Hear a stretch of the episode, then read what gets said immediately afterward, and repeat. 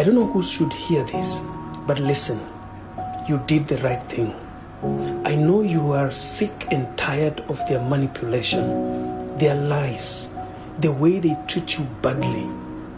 Even if today they are suffering, you shouldn't feel guilty because the time they were happy was because you accepted to be selfless.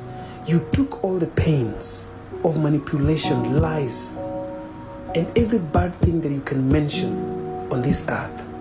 It is time for you to relax and accommodate yourself. Heal. Get back to your senses. Shortcast Club